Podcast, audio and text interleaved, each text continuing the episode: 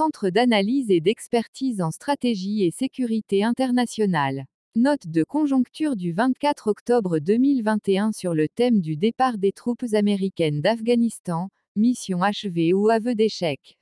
N'oubliez pas de vous abonner pour ne rater aucune de nos prochaines publications.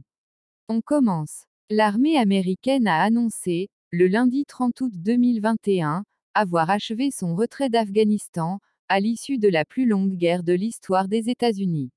Les talibans qui reviennent au pouvoir, 20 ans après qu'ils y aient été enlevés par les Américains, ont salué un moment historique, tandis que les États-Unis ont indiqué qu'ils travailleront avec les islamistes s'ils tiennent leurs engagements.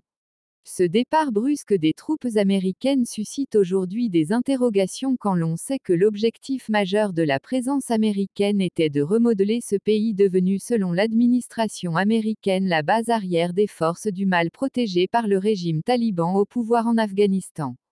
Alors ce départ sonne-t-il le glas d'une mission parfaitement achevée ou alors est-ce un aveu d'échec?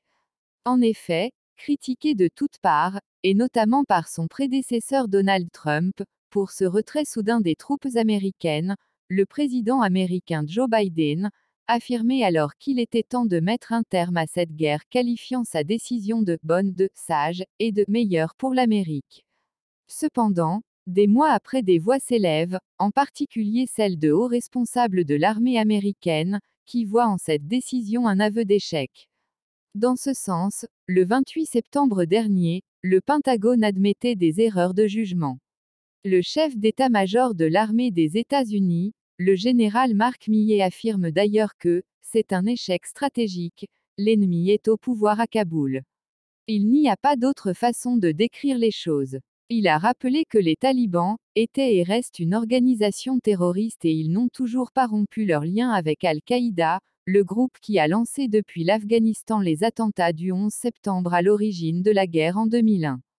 De là, l'on peut affirmer, contrairement aux propos du président Biden, que ce départ est davantage un échec stratégique, un échec de l'exportation du modèle occidental de démocratie, et un échec de l'exportation de l'American Way of Life, qui semble ainsi rejeté par la majeure partie du peuple afghan dont les garanties en termes de sécurité communautaire semblent davantage portées par les talibans, de nouveaux maîtres de Kaboul.